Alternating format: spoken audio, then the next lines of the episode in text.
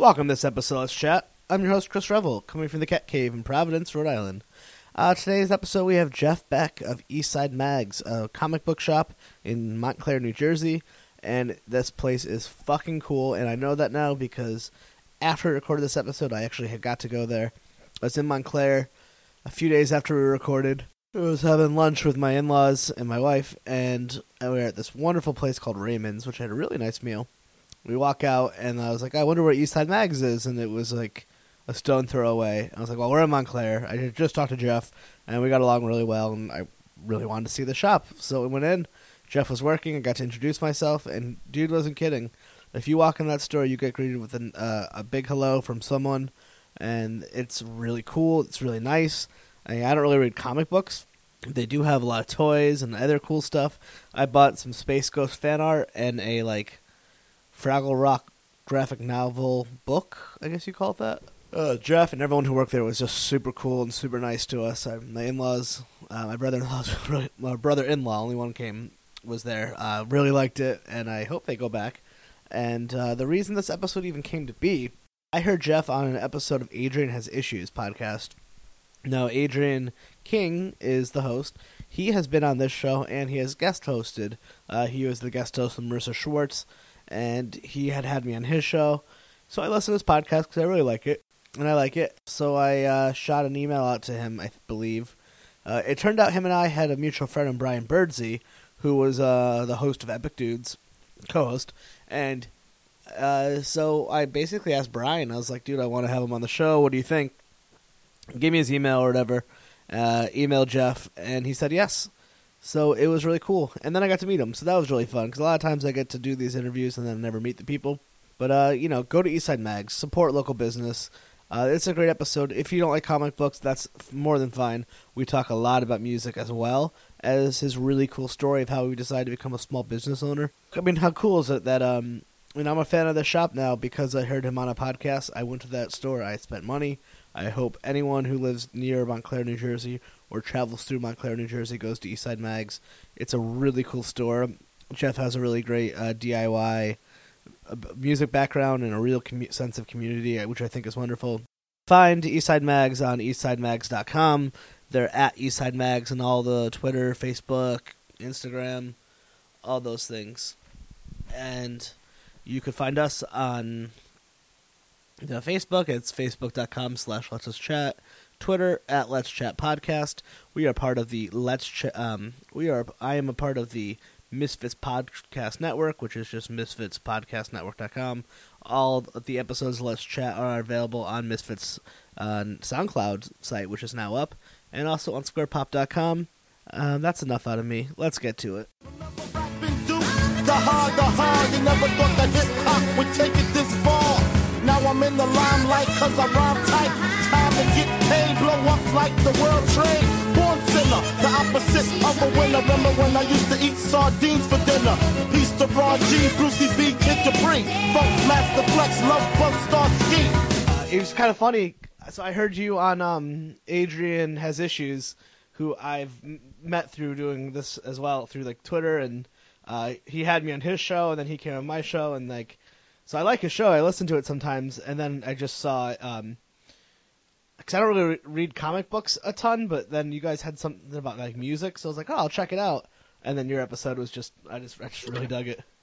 Yeah, man. Uh, I mean, I'm sure, I'm sure we'll probably get into it when you want to start or whatever. Oh, oh, that this it already started. This is this Oh, is already it. started. Sorry, yeah, Yeah. yeah. That's hilarious. Okay, yeah. I always uh, forget to I'm- tell people that part, but I don't yeah. know if you uh, know this, but I'm, I'm new at this, so uh, this is the third podcast I've done, and I still can't seem to get it right. So, well, yeah. uh, Did you and Adrian dude. do that in person, like at your shop? yeah, yeah. He he lives like like I think down the street or next town over. So I mean, he because I asked him because you know Brian uh, who does Epic Uh, dudes. Epic Dudes, yeah. Yeah, And yeah. Brian and I were in a band for a really long time together. Oh, Um, oh so I yeah, oh yeah, man, I know. So I so I did it with Brian like this, and then when Adrian reached out to me, I was he said some I guess he said something about coming by the shop. So I was like, oh okay. I was like, is this thing gonna be live? Like, how does this work? and then uh, like he came by, he he recorded everything and and and did his thing. But uh, Yeah, so he he lives locally. So I was actually closed that day. He came by on a Monday when I'm when I'm closed, and I set up a table and hooked him up with some power, and he he had all his gear. And, and yeah, cool. yeah. Those are the best way to do it. But like, I I hit a point like doing the show. Cause I live in Providence, but I, I didn't grow up in Providence. I grew up in Connecticut. So like, I hit a oh. point within like a ye- almost a year where I was like, I kind of expunged anyone I could have on because like. I record in my bedroom, so it's like I couldn't really have strangers on, and I wasn't about to fucking rent a space out because that's just stupid. I hear you. So Yeah, then it just like it's like oh Skype, and then it's just kind of blossomed to into a, a wonderful thing. Well, th- that was what's interesting is like I when I listened to your episode, like you you sounded super familiar, and then I looked up your shop online, and it was like one friend has been here, and it was Brian. Uh, Brian Birdsey, and I was like, oh, Good. so I hit him up on Facebook, and he's like, yeah, we were played in She Could Be King together. I was like, oh, okay, I remember Yeah. your bit. Yeah, I, I um, I'm from Connecticut, but we used to go down to Jersey shows all the time. Oh, nice. Yeah, I'm um I was good for or I actually am still friends with, like the Folly dudes. So like Oh yeah. that little world of people. Cool, man. Yeah, we uh we played a bunch of shows with Folly. Um, there was even one time where uh, Anthony, their drummer, was gonna also be in our band. Uh, it just didn't work out time wise because Folly had just, I think they had just come out with uh, what was the name of that album? Resist Convenience. Oh yeah, yeah. Uh, we played the record release show and then. uh, oh, then I was I was totally that at that show. Oh, you were there? Oh, wait, wait, dude. wait. Which one is that record? Did I go to that one? Is that School Rock? Uh, It all molds together. I might. I'm I'm sure at some point. I can't remember now. I I was pretty hammered. Yeah, yeah. I I didn't know that. I knew. It turned out I had known Brian from those shows. I, but until we like recorded together, I was like, oh, oh, dude, I've met you a hundred fucking times. Yeah, I just I, all I remember from that show vividly is that the when we were at least when we were on stage, the light show was insane. I mean, we we didn't play a lot of venues that had that. I mean, I don't, and I don't know if it was just because normally like maybe that was like a thing for the venue or it was a thing for Folly, but uh, that light show was like I just remember being insane, and I couldn't see anybody in the crowd, and I just kept thinking to myself like I know there's a ton of people at this show already. Like I hope they're actually standing there watching us because I can't see anybody except for the other the other dudes on stage with me. Like I just I assumed there was a group of people watching us and we weren't playing to an empty house and everyone was outside smoking cigarettes. So uh yeah. But oh, that was that's, a, that's fucking awesome. but that was Uh, a rad show and I'm pretty sure I got my ass handed to me a couple times uh in the pit. But uh yeah. Yeah, their shows were fucking awesome. They would be so strange because like they could just like kill it. I mean, just destroy uh, like a sold out show, well, almost sold out show basically, and then if, you the next day they play somewhere else, and then not a person would give two shits that they were there. Well, it was funny. Anthony told us what because, like I said, he he had he would. I want to. I'm going to use the word trying out for our band loosely because we would have we would have given up a, a left arm each to have. He's Anthony really good. So, the dude is so tight, such a talented dude. Um, and it just didn't work out timing wise. Like Folly was just doing too much stuff.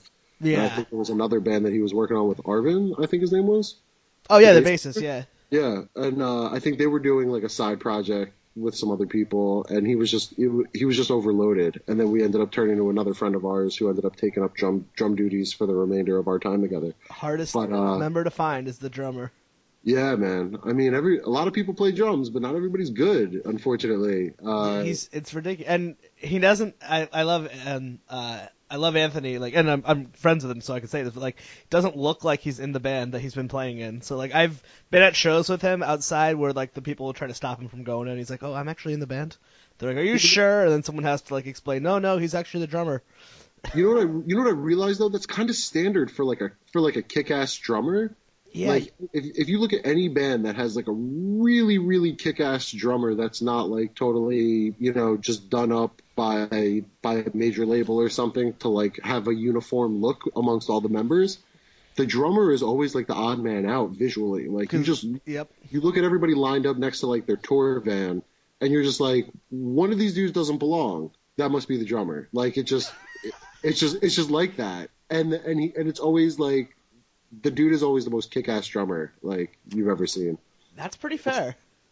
I I don't know. It just that that's what jumps out at me all the time. No, that's is- so. It's very true. It's very, very true. I'm like, I love what you. I'm thinking back to every dr- good drummer. I'm like, oh yeah, that's pretty fair. Yeah, it's just it's it's crazy, but uh, yeah, man, he's he's awesome. Uh, but I think, and and I'm I, I don't know if you should keep this in the podcast or not because I, I might totally be wrong, but I think Anthony had told us one time that they played a show down in Florida, someplace in Florida that we had been to, and he was talking to a kid, and the kid was like, "Oh, I guess I guess Anthony had mentioned our band or something like that," and the kid was like, "Oh, she could be king, yeah, man." He was like, "I heard of them," and he was like, "Oh," he was like, "Well, you know, I'm in this band called Folly," and like up here, everybody knows Folly, like without a doubt. If you're from Jersey or you've ever been to a show in Jersey, you know Folly.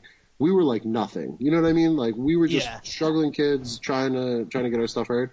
And this kid was like, "Oh, I don't know who Folly is." He goes, "But I definitely know she could be king." And we just thought that was like the most hilarious because that's totally foreign to us. Like That's so weird. everybody in Jersey knows Folly. Like just given it's you know Folly's a staple of like the the New Jersey hardcore hardcore scene, and like the fact that there was like some random town in Florida where kids knew us but not them was like That's totally strange. that's so. I, yeah, my goal is to have all of them. I've had three fifths of them on, and then I'm Nice. still. And then um, I'm actually going to Jeff's wedding in like two fucking in like two weeks.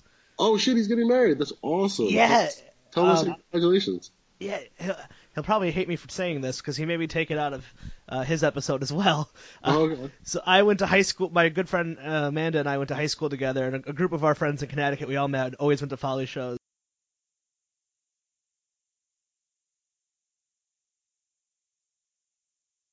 What was I say? So where in Jersey are you from? Um, originally from Wayne. Um, Fountains of Wayne. Yeah, Fountains of Wayne. Do people still uh, reference that band? Stacy's mom. Uh, I think people. I think more people say use the word Stacy's mom than Fountains of Yeah. Wayne. I think I- I, think we've the- grown past the era where that name has any kind of relevance anymore. But Stacy's mom. one of those dudes like a uh, like a commercial? He does like something in film and TV and stuff. He's like a producer and like some. Oh, I have. I have no idea. I remember hearing him somewhere. It's like, you know how you always like. There's always those random stories, like the dude from T- Thursday plays in like a boy band, and like these guys Oh, yeah. punk roots who end up making it in very odd. Like the dude who plays for Miley Cyrus is in like a pop punk band.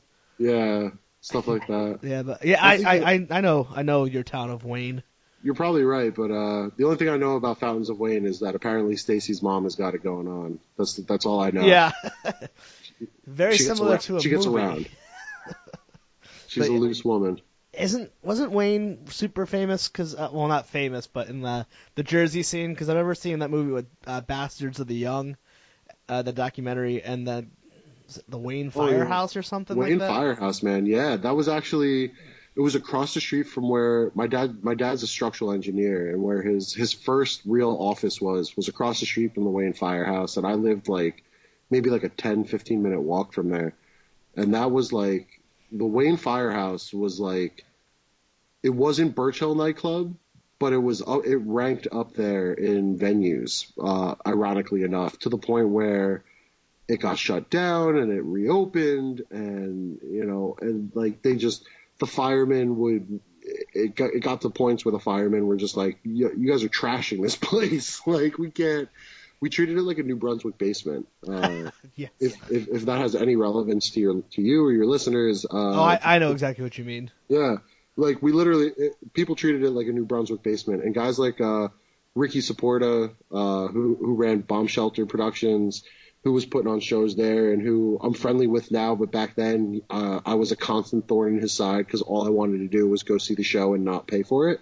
Yeah, I remember those Uh, days. But Not not because I didn't want to support the bands, uh, you know, because I, w- I had just so much money in my pocket and I wanted to buy merch and Yeah. uh, pay for a ticket, and then Ricky would would come and, and drag my ass out and my friends and tell us never to come back. And of course, the next week we were back. So, you know, it, it never really worked, and he knew it, and I knew it. But you know, uh, but it's all good fun.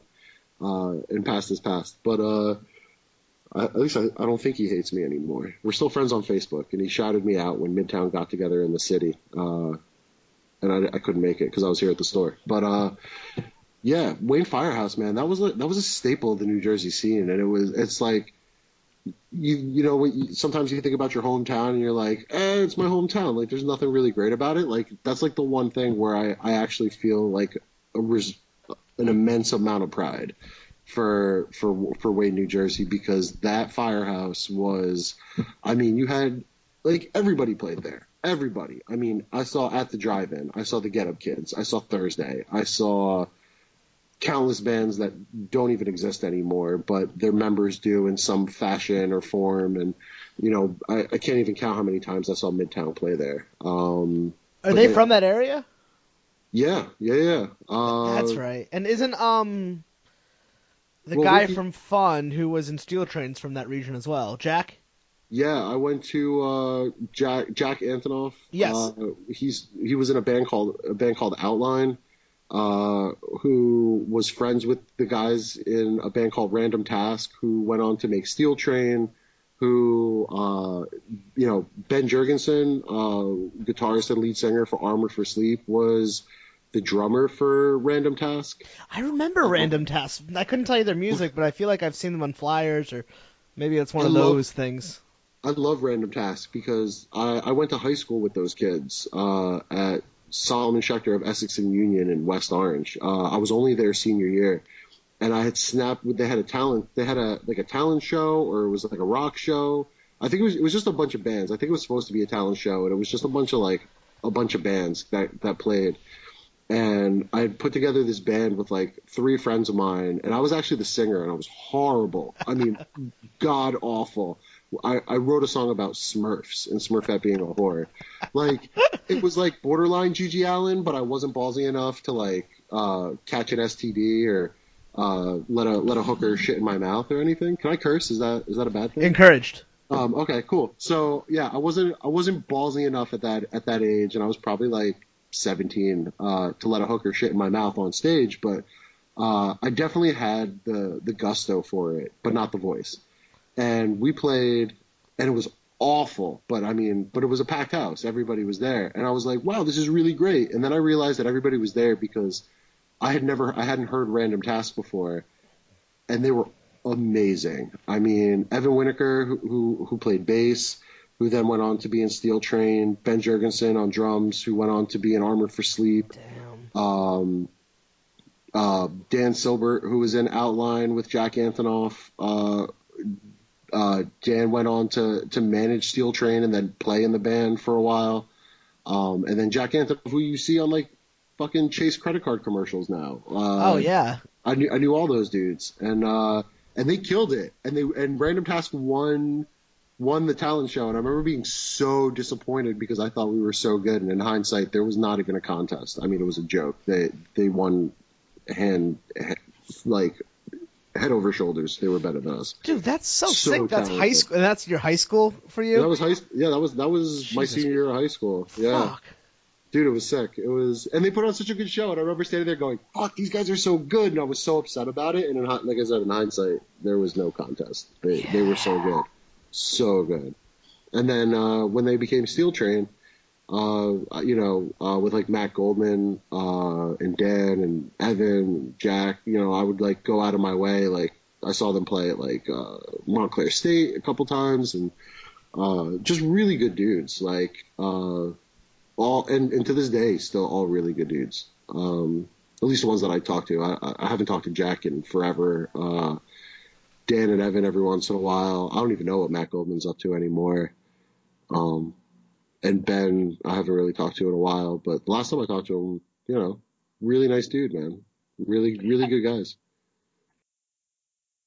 Do you have any of like your old band friends? that- You know, you know how to. Like, I'm. We're probably of the same age, right? I'm. I'm 30, so that age range.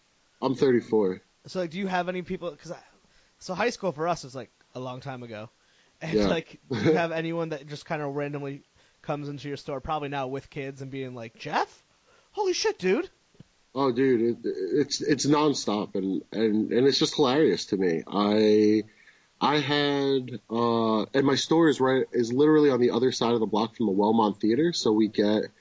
I mean, I, I met Claudio Sanchez from Coheed and Cambria uh, a couple months ago. Uh, there's I, I I braved myself up enough to take a selfie with him.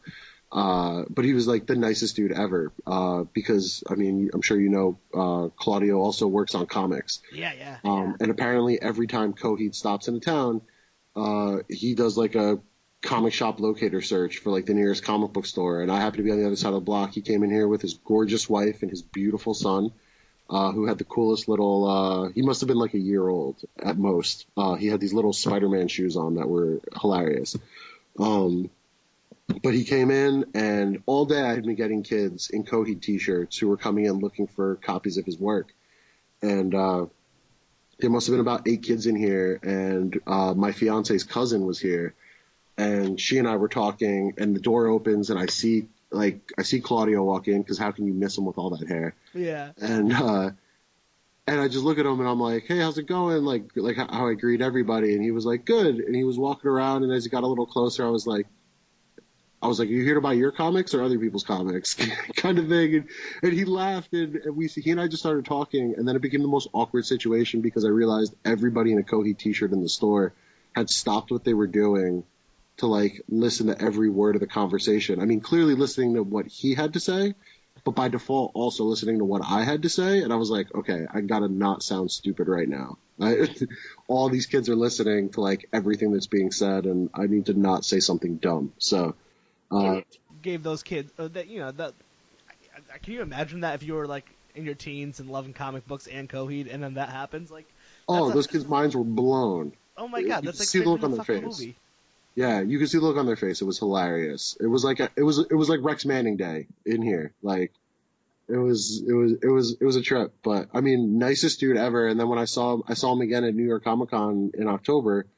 Uh, and I just I kind of breezed past his table, but I stopped by for a second to say hi, and the dude totally recognized me, and I was like, that's that's just cool. Like this dude is traveling all over the world, playing music, meeting all kinds of people, and there he was, like he he he didn't recognize remember my name, but he was like Eastside Mags, right? And I was like, yeah. I was like, oh shit. But uh, and I meant to stop back by his table, and I, and I never did. But uh, So if you Yeah, drew like, like- a, a Venn diagram of like punk rock and then comic book lovers, is there is there a big overlap? You think? nowadays, absolutely. That's and I awesome. And I think it's hilarious because when when we were younger and we were in high school, comic books were the kind of thing that you got you, you got the shit kicked out of you after school for. Like yeah, people found out you were into Spider Man and they were like, "You fucking nerd," and they you know take your lunch money and shit. And now those same dudes, I'm watching come in here because they've got kids and their kids are into Spider Man, and I'm hearing them go. Yeah, Spider Man comes from comic books. I would be like, you kicked my ass in high school. Like, you threatened me, and now you brought your four year old kid in here who's adorable, granted, but, you know, it's just funny how times change, and that, and that's all. And uh, yeah, I mean, as far as the music scene goes, there's a total overlap, and uh, just being having the store here and being so close to like Wayne and you know even Montclair had Bloomfield Ave Cafe, which was like a huge part of the part of the Jersey scene around here. Um, there's a, re- a Mexican place that opened up across the street called Villalobos. Uh, and one of the guys who's a manager over there is uh, Chris Arturo, who was in a bunch of Jersey bands. Uh, the one that, that I I'm most reminiscent of is, is a band called Paris, because we played a whole boatload of shows with them. But he also worked at Guitar Center, so anytime we had practice and someone broke strings or needed picks or a cable or something, we'd go over to Guitar Center and there'd be Chris like hanging out, like, "Hey, you going to this show this weekend?" And he's right there. Um, I think what band was it? There was some like shitty cock rock band that played at the Wellmont.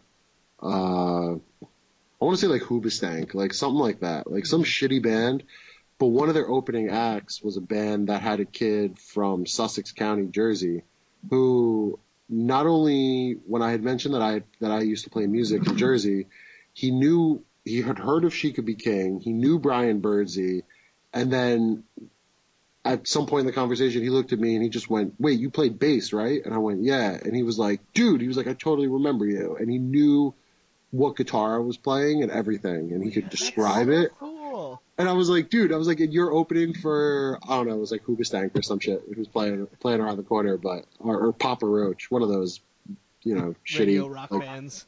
Yeah, who's like trying to make a comeback, or I guess maybe they're still making records. I just I don't know, nobody's buying It them. always astonishes me when you see these tours of those bands and they're playing like casinos.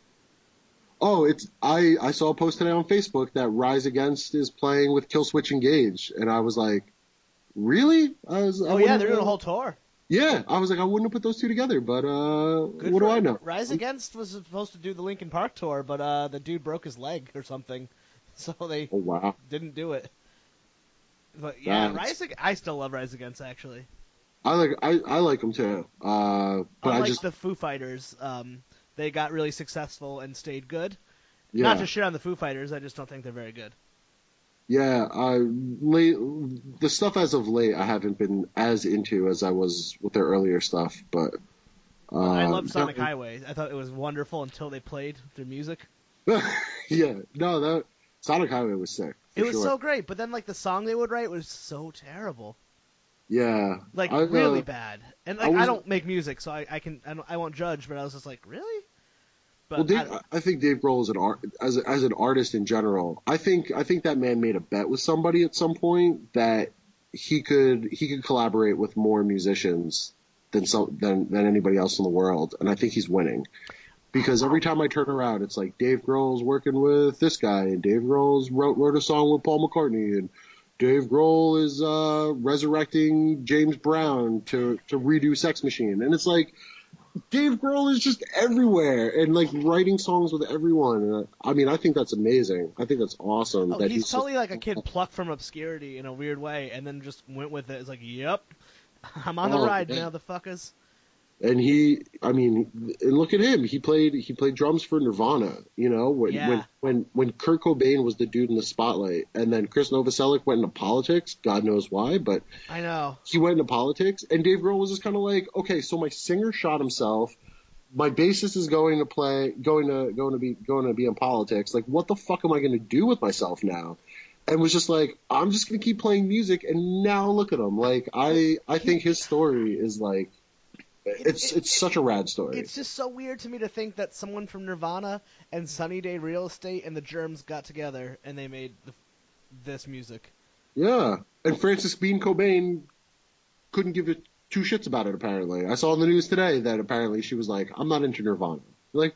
Yeah, it's your dad. It's the same. If your dad was, uh, you know, it's just it's just how you are with dad. It's just how, what it is. It's like ah, whatever. It's my dad. I don't know, man. I feel like I feel like if my dad was in Led Zeppelin, I would be like, "Oh my god, I fucking my dad was in Led Zeppelin." Like, Yeah, you know, you always dad- go the other way with it. You're like, oh, dad, shut the fuck up. I don't care. I like jazz. Yeah, I would probably. Yeah, You- you're probably right. I'd probably be like, "Dad, kid enough right? John Whatever." Bond stories." I'm sure, like, I don't know. I was trying to think of someone like I'm like if Matt Matt Groening doesn't have kids, but like whoever, I don't know. Does George Lucas have kids? I'm sure they all hate Star Wars. Oh, he he does have kids because I remember when episode when when they were ready to release episode one, there was a rumor going around that NSYNC was going to cameo as Yeah. as clone troopers or something because his kids were big NSYNC fans at the time, You know, and I remember being really upset about that. that and wouldn't. it never a- happened. after seeing that movie, that would not have been the worst part of it. No, it actually it, it might have. I hate to say it. In hindsight, it might have made it better. Be like, hey, look at Justin Timberlake before he's even more famous. Fuck this Jar Jar Binks shit. But oh look, NSYNC is in this. NSYNC, yeah. Oh, I've- woohoo! You ever see that um that movie Fanboys? Yeah, Yeah, at the end it's like, hey dude, what if it sucks? I was like, yep. And I I yeah. I I I, I, I, I Adrian is, um fucking awesome, but we could not be farther apart when it comes. Like I'm I think I'm like part geek, but whenever I I um was on his show, I get lost when. I was listening to you two talk about like comic books. I was like, I have no idea what you guys are talking about. But it, I don't mean that in the I was a bully to beat you up. I'm almost jealous. I was like, God damn it, I wish I liked these. These sound so cool. Like I really wanted to go buy comics after I listened to you guys talk. There's a there's there's a, there's a lot of stuff about our about about the store that I try to I've tried to do to separate myself from either a the status quo of other comic book stores Yeah, throughout you're nice. throughout time. Yeah, and uh, that's like that's one of the things is I, I go out of my way to not be comic book guy from The Simpsons. Thank you. That's all I Um, could think of was like that's all. That was always my There's a there's, there's a lot of shops out there. I try to associate. I try to stick to associating with comic book stores. And there's a lot of other stores around here that aren't like that either. Um, I mean, at least at least not with me. I I'm not there like during the day. Um, I mean, I can speak for the one in Wayne that I that I went I shopped at for tw- over 20 years before I decided to open up my own store. Uh, and they were and they were super cool with helping me out. Sold me a back stock of comics to get me started.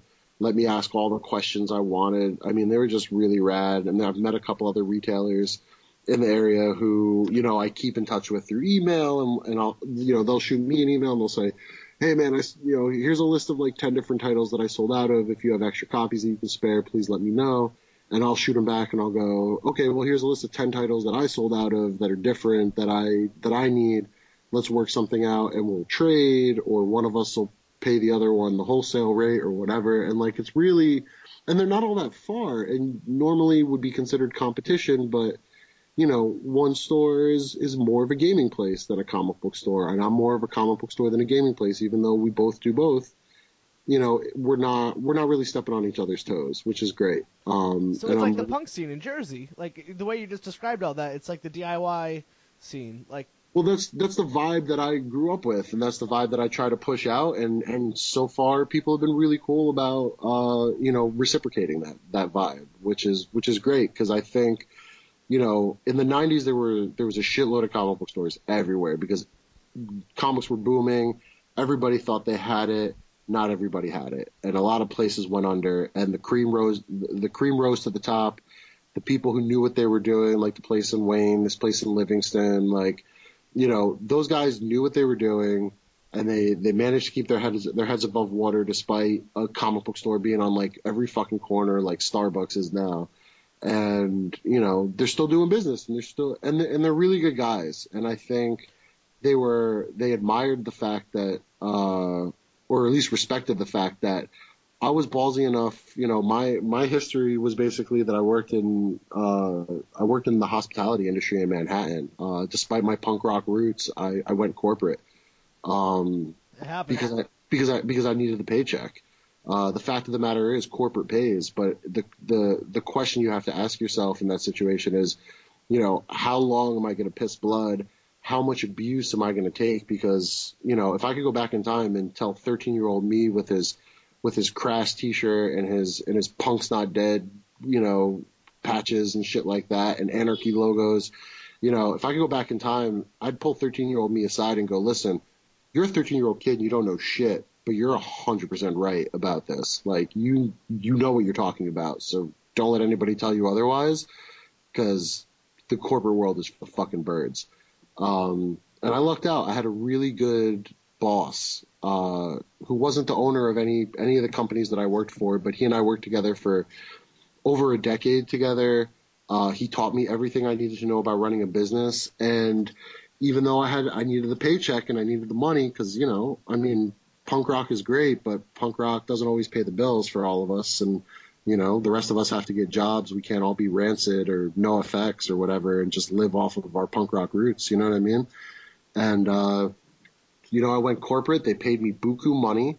Uh, I've never lived an extravagant lifestyle, so I, I, I don't, I don't take a lot of vacations. I don't buy a lot of expensive shit. You know, I was in hospitality and I was on the floor taping down cables and running XLR and, and VGA and all kinds of stuff. So I wasn't buying, I had to wear suits, but I wasn't buying $400 suits. I was buying $150 suits at like Men's Wearhouse or Syms or any discount place that I could get a suit at uh, that didn't look shitty, but was shitty enough that if I ripped it, I didn't care. And uh, you know, he, my boss was super cool. He he taught me how to run a business, and I went into corporate America in Manhattan, in the heart of the in the heart of the beast itself, and uh, and just learned everything I could. Made all the money I could. I got my fiance the ring that she wanted. Uh, Smart man. Who was happy as hell, and everything I had left, I looked at her dead in the eye and I said, you know, I've been supporting this relationship. I've been paying the bills for this many years. I said, now, now the tables need to turn. Like now this is time for me to be happy and for me to do what I want to do, uh, and get the fuck out of Manhattan completely and stop having to deal with the Goldman Sachs and the KPMGs and the oh. Fortune 500 companies. And I mean, dude, I've had, I had the CFO for Goldman Sachs pointing his finger in me and my boss's face, cursing us out, telling us that because his his presentation wasn't on the screen when he took the stage. Uh, I've had I've had ladies who organize meetings for Fortune 500 companies like screaming and ye- screaming and yelling at us because something went wrong technology wise. Um, and you know, and my, and my boss would look at her and go, "We failed you." Like intense, intense situations. But I mean, I learned a boatload.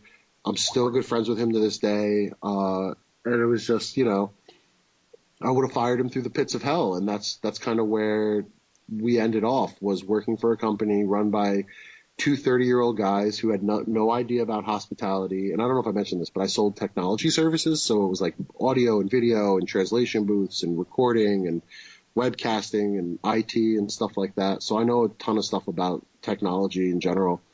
Um, and like we, they, they hired my boss after he had turned the job down five times uh, after he finally accepted the job on the terms that he wanted, before he even called his wife, he called me and said, "I need you to come. I need you to come on board." I had left the game. I was out, uh, and I told him that, and he was like, "I need you to come on board one last time for me."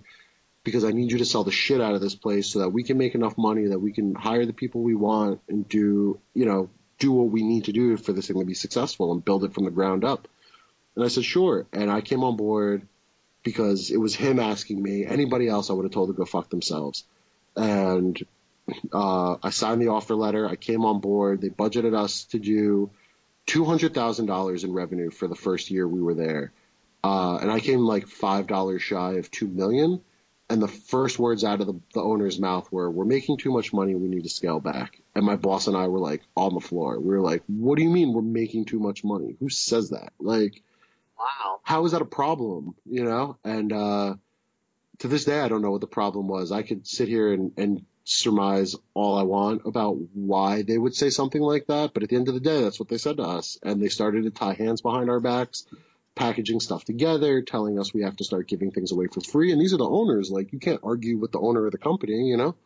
So we did whatever they said, and I kept beating my budget by three percent, five percent year over year for like three years, but pretty much when they told us we were making too much money after that first year, I knew I wasn't going to be there forever.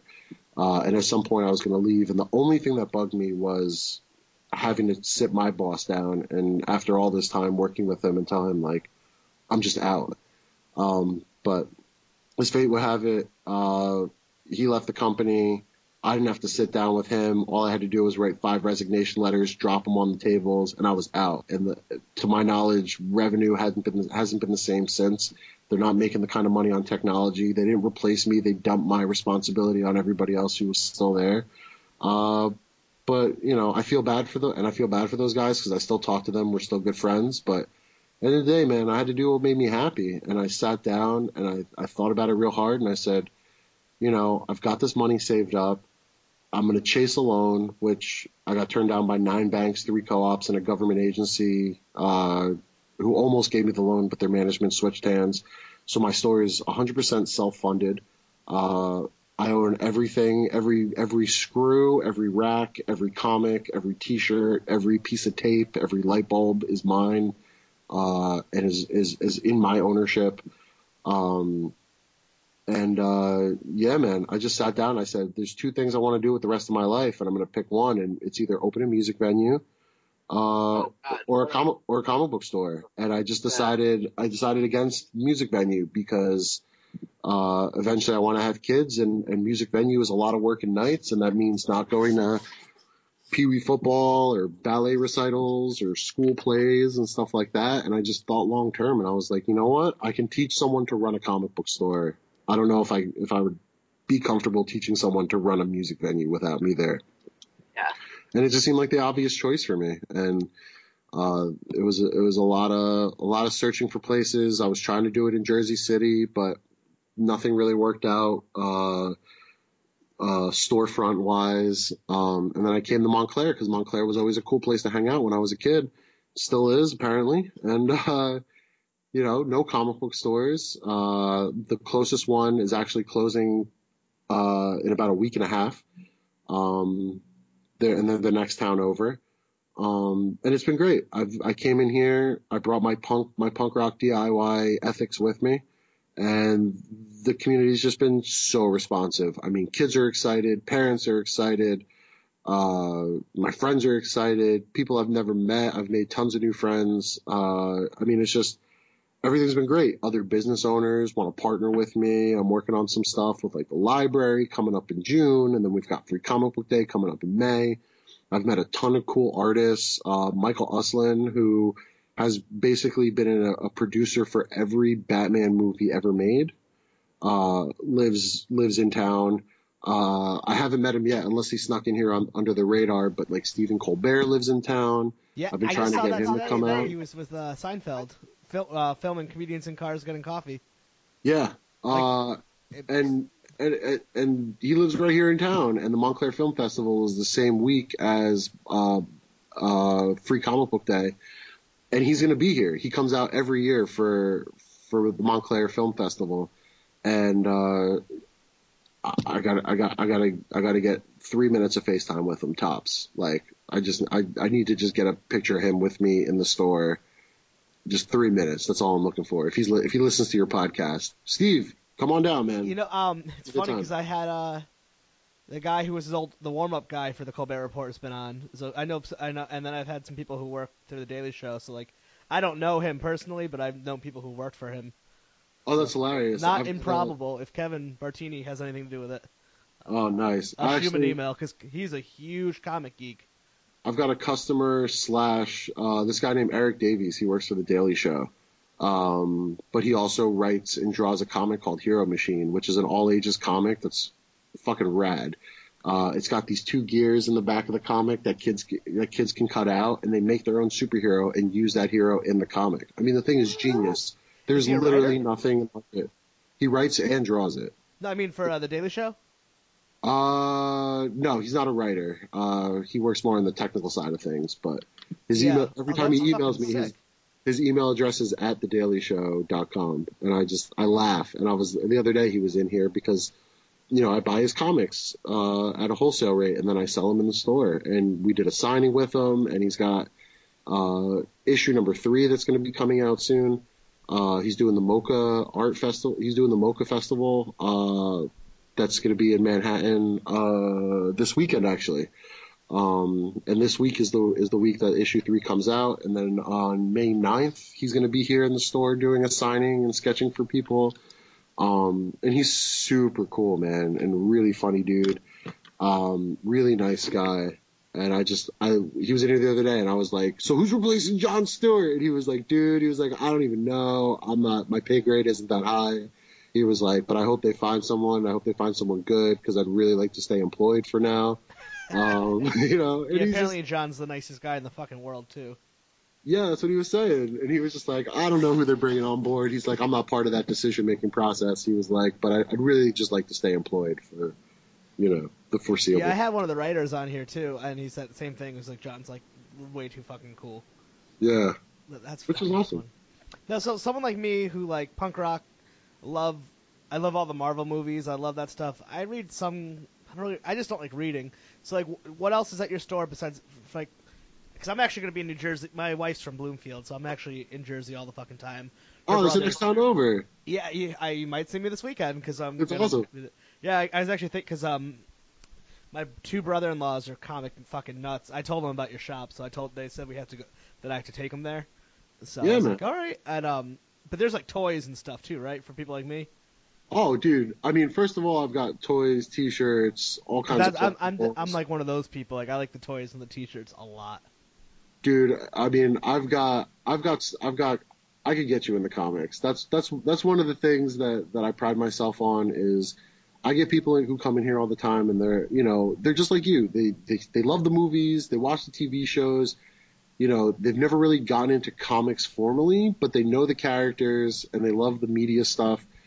And they're just like, I want to read that. I want to read something, like, but I don't know what I want to read. And you know, I'm constantly talking to people, and I'm like, okay, well, forget about the comic books for a second. What are like your five favorite movies? What are the last five TV shows that like you have to watch every week? Like, what kind of stuff are you into? Because the comic book world is so diverse and there's so much out there that people, everybody thinks it's Spider-Man, Batman, Superman, Fantastic Four, and that's it. Like, a lot of people don't realize that there's so much indie stuff out there, and that's another thing where the punk rock DIY ethos come into play. Is you know, like we already talked about. I mean, and like you know through Brian, like you know, we were an indie, we were an independent punk rock band. Like we were recording in a basement hawking our own CDs, hawking our own T-shirts and stickers, just going out there, booking our own tours, booking our own shows. Like the hustle is real. The, the hustle is real and strong,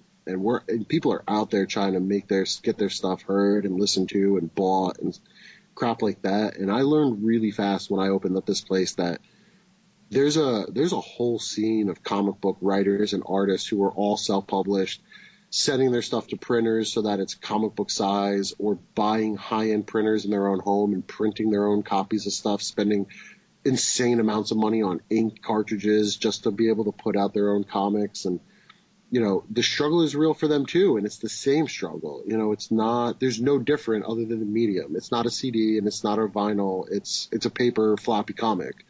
But there's dudes out there who i've got comic books about uh I don't know if you ever heard of the the band World War Nine.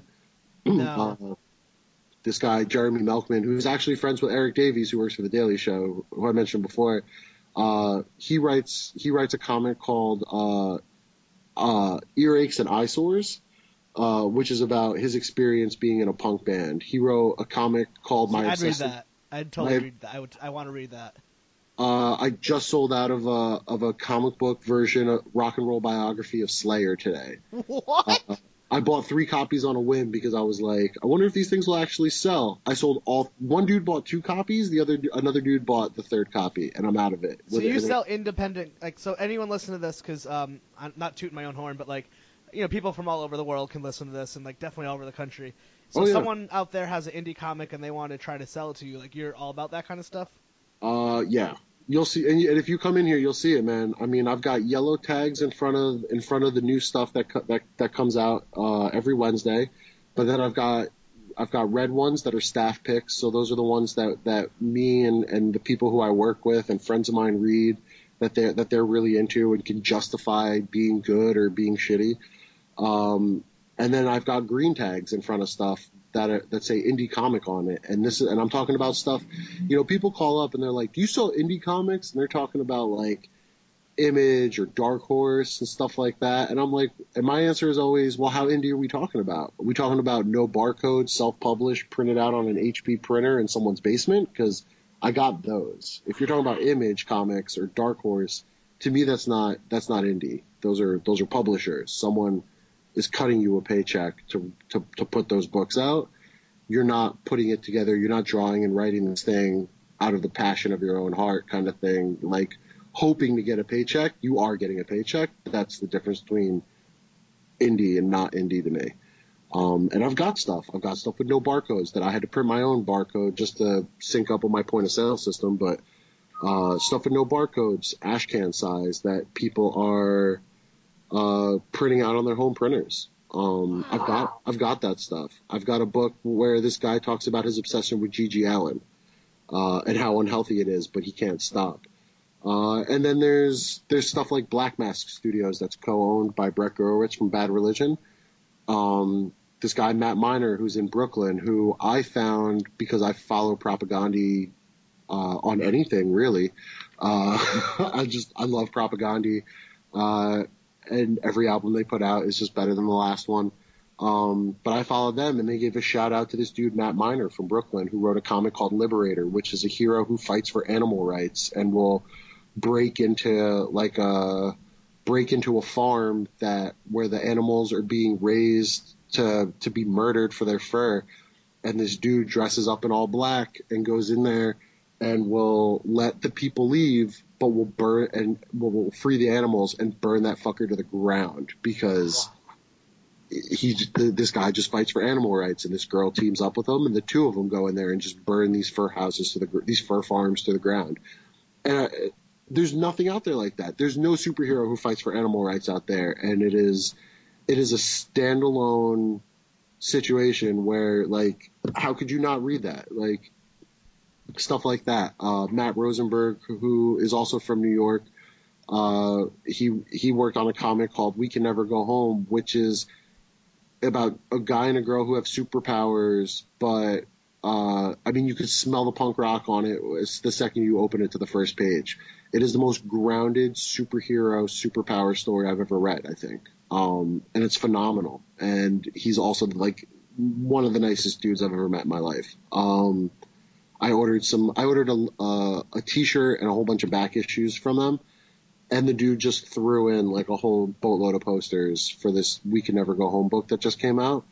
Signed all of them, and every time someone buys a copy, I just give them a signed poster. I'm like, "Here, take it. Like, this is for you. Uh, enjoy the comic. You're gonna love it. This is like one of the one of the best comics I've read in a long time."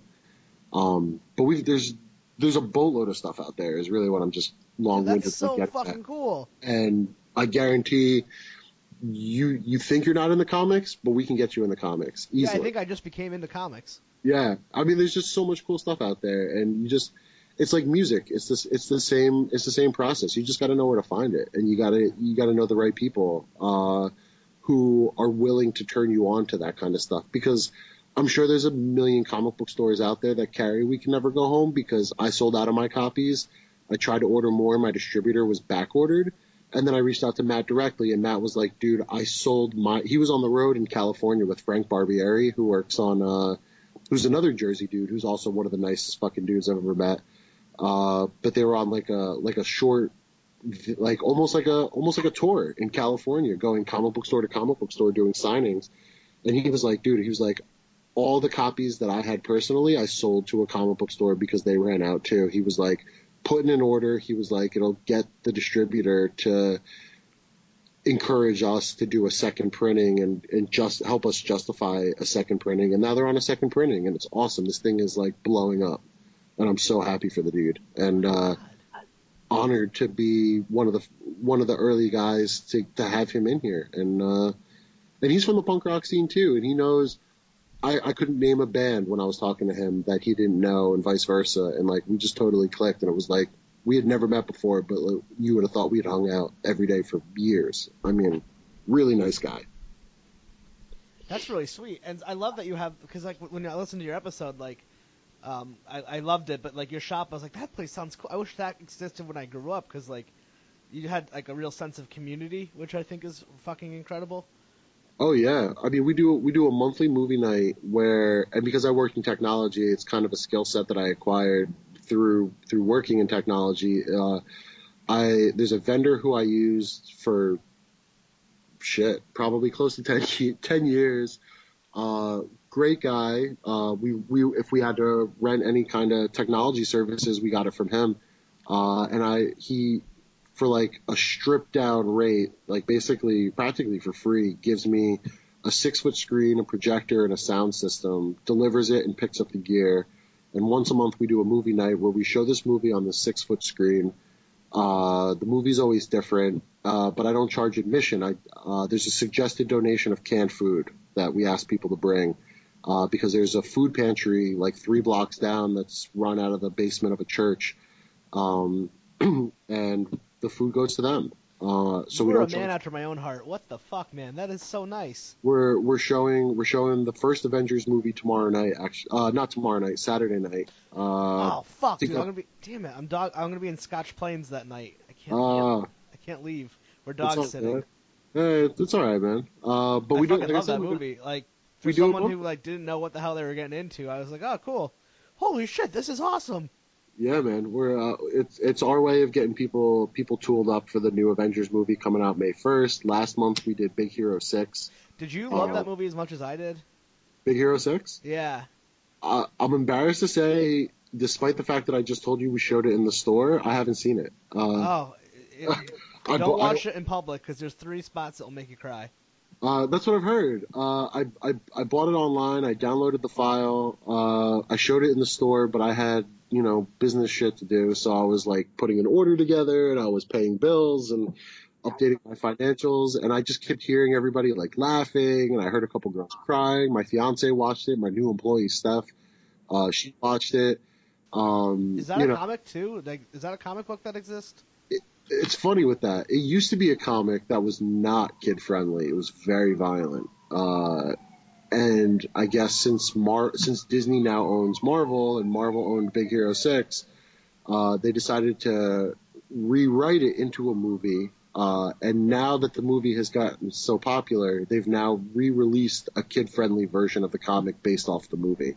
Oh, But if you, but the the original version is out of print and kind of hard to find. But if you can get your hands on it, you'll see that it's it's not a Disney Pixar type movie at all. It's it's a straight up manga like fighting, blood, gore, like yeah, it's not it's not something I would let a six year old read for sure. No, that was so good.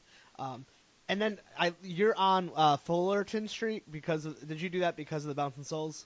Is that correct?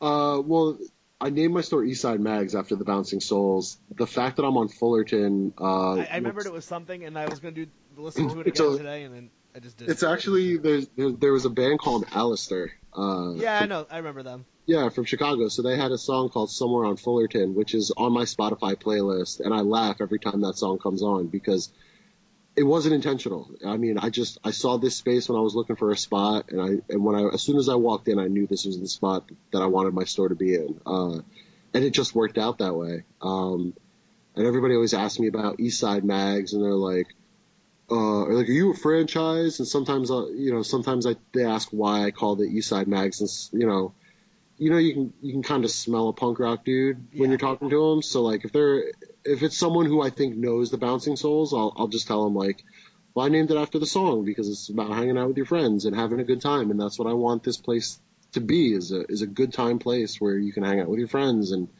you know it's you don't have to worry about shit and and the world outside kind of thing like it's just I want it to be a fun place and if I if I get the vibe that people don't know the Bouncing Souls then I just go well North Fullerton's over there and this is South Fullerton so technically I'm on the east side of the street and it, it, that worked out too so Did you get any of the souls to come in yet? I I've been working on that for two years now I know what they don't live in the, all in the same area anymore. No, they're they're like all over the country, and I've been talking with Kate Helps every couple of months. I shoot her an email, and she writes me back. And uh, I mean, shit, if I wasn't already engaged, I'd propose to her. I have so much contact with her. Um, but uh, yeah, I mean, I'm still still trying to do it. Uh, still trying to get them in here. Um, I think it's just a scheduling thing, really. But you know, if they listen to your podcast, guys, let's make this happen, man. Well, Uh, do you know the Scandals? They're from Jersey. yeah. Um, Oh yeah.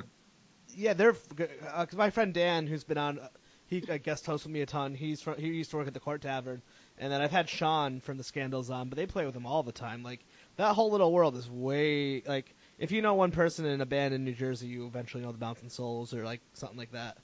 Oh yeah, I mean, every it's like the banner too. Everybody in Jersey Oh, knows yeah, the oh my God, I've Yeah. seen the banner a thousand fucking times.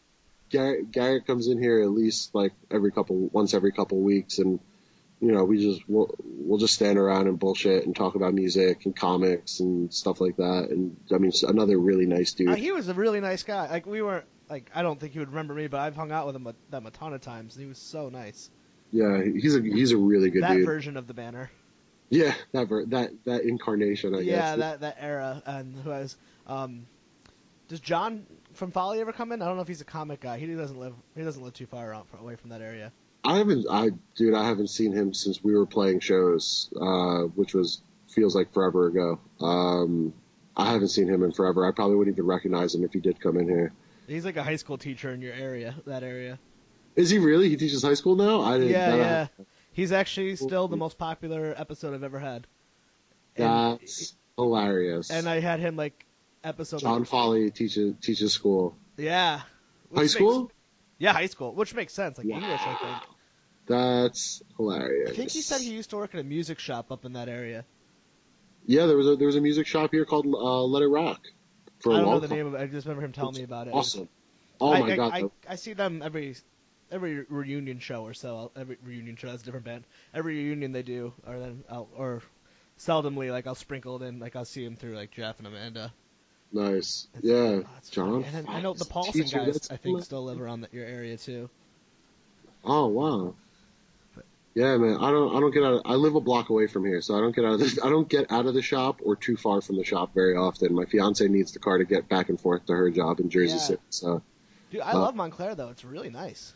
it's a it's a cool town, man. There's tons of good places to eat. There's tons of cool stuff, cool things to see and stuff to do. And, and there's a museum and an art museum and there's parks and I mean it's just rad, man. And it's easy access to get into the city. They're building a hotel here, which I think is going to be great for business around here.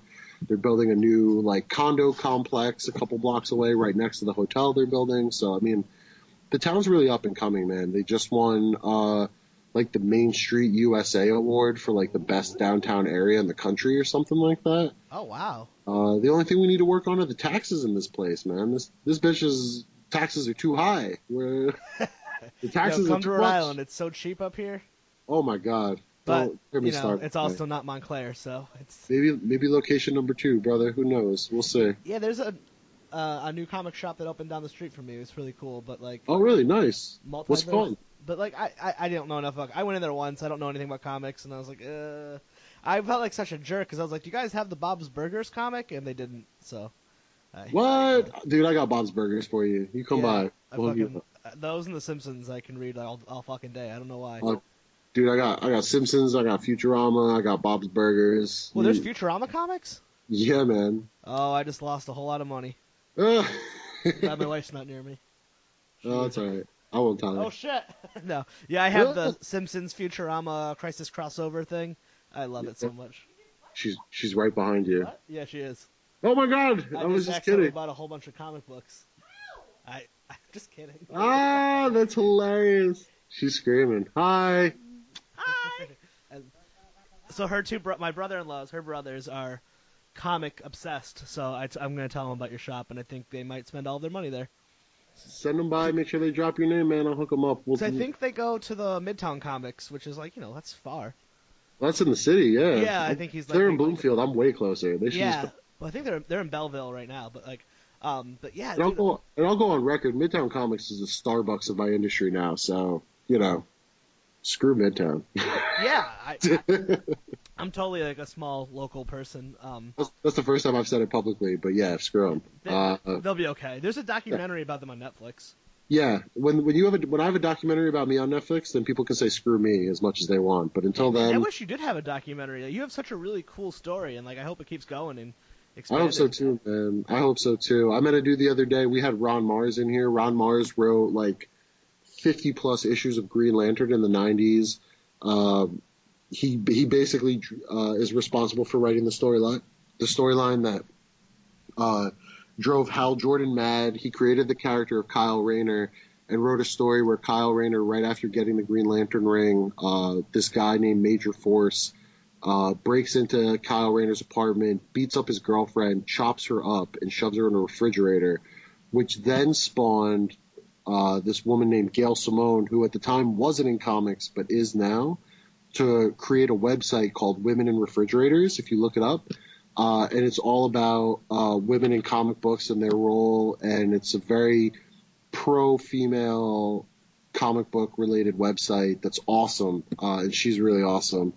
Um, and it's about how women were used as uh, like objects in comic books for decades, um, and that a, a female character in a comic book was no more important than a lamp or a glass of water.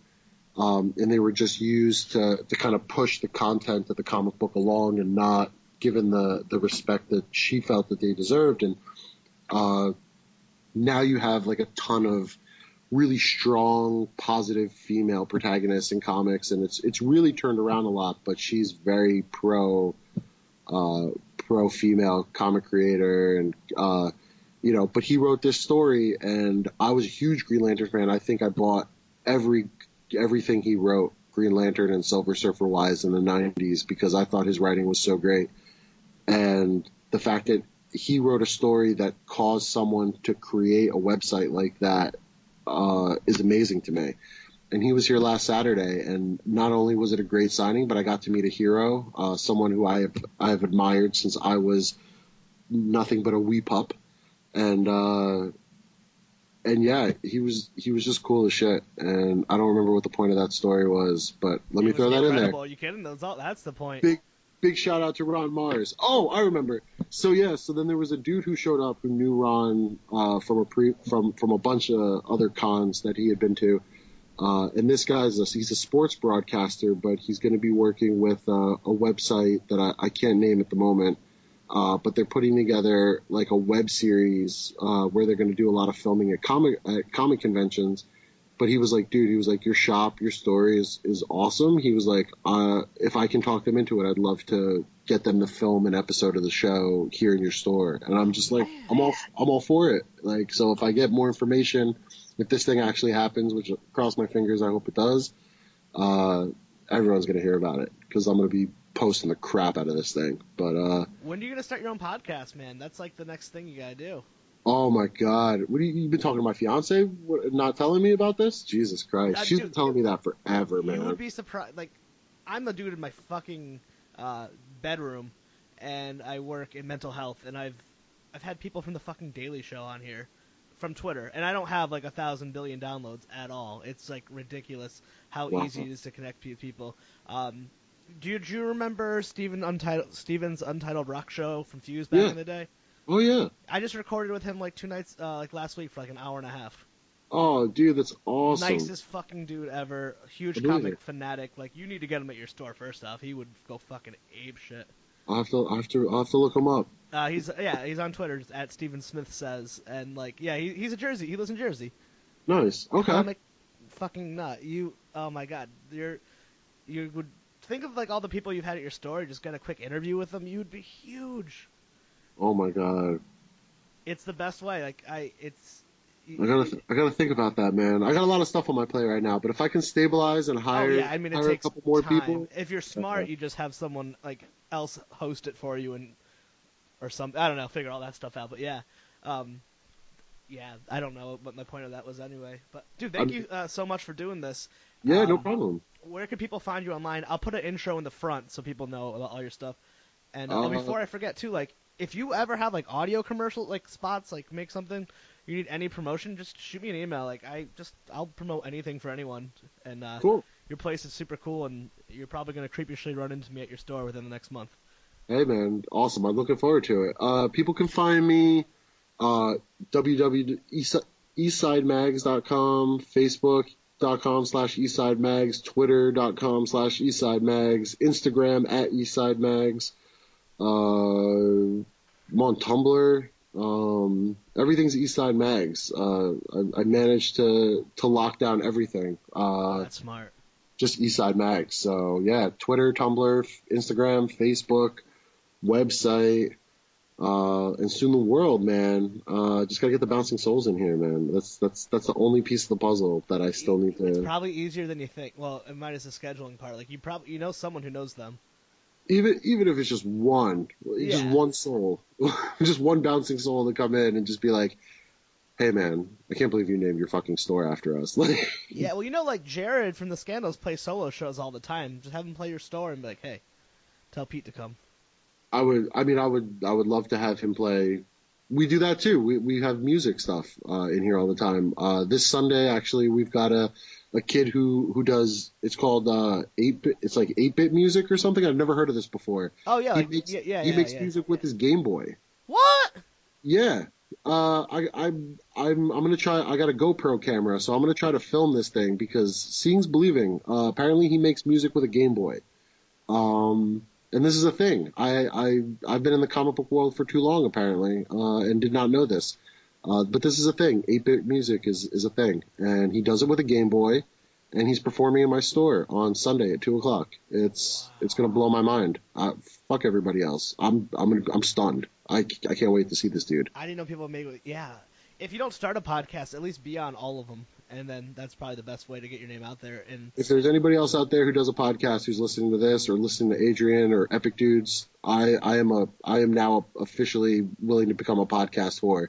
I will I will be on anybody's podcast and talk about anything you want. Uh, this is I, uh, awesome. I'll whore you out to someone I know. Um, there's some dudes I've met who I've been on their show, and vice versa, and they're based out of Finland, and they're fucking awesome. Cool. I'm down. I'll do it. They're Oh. awesome, and Adrian, like the nicest. I never even met that guy, but I've skyped with him like three times, and he's so fucking so nice. Epic Dudes popped my cherry. Adrian got in there, and now you. And Yeah, I let's- literally heard you. You know, I didn't even hear the Epic Dudes one because like by the time I found the show, like I just I, I didn't go back. I didn't then because I I thought I wanted to ask you on, and I was like I'm gonna ask Adrian, and I looked, I was like it's like Brian Birdsey was here, so I just Facebooked him like, dude, you know this dude? He's like, yeah, we were in the same band together. Yeah, it was Brian's thing was awesome. We barely talked about comics, and it was just all music. And I felt like other than talking to a computer, like Brian was sitting right in front of me. Like it was like Yeah. old times. It was great. Dude, it's so fun. It's so much fun. It's so great. It must be. It's easier if you can just guest on a ton. You don't have to do any of the extra, the shit work. Which, with running a business, I don't know how you would have the time to do all that. I I just I, I need people to keep coming in and buying comics, and so I can stabilize this place, hire some cool people to work here, and uh, and really just work on developing and growing this thing. Yeah, man, that sounds awesome. bigger, faster, stronger, man. That's that's the name of the game. Because I'm not going anywhere. I'm gonna be around for a real long time. Yeah, man, it was so nice uh, Skype meeting you, and then uh, Yeah, likewise. What are you out? What are you open on Saturdays? Uh, 10 a.m. to 8 p.m. Oh, yeah, I think I have like a bunch of free time midday Saturday in North Jersey, and I was like trying to figure out what to do, and now I think I know what I'll be doing. Yeah, man. Awesome, man. It was nice meeting you. Yeah, nice meeting you too. Hopefully, we'll see you soon. Yeah, take care. You too.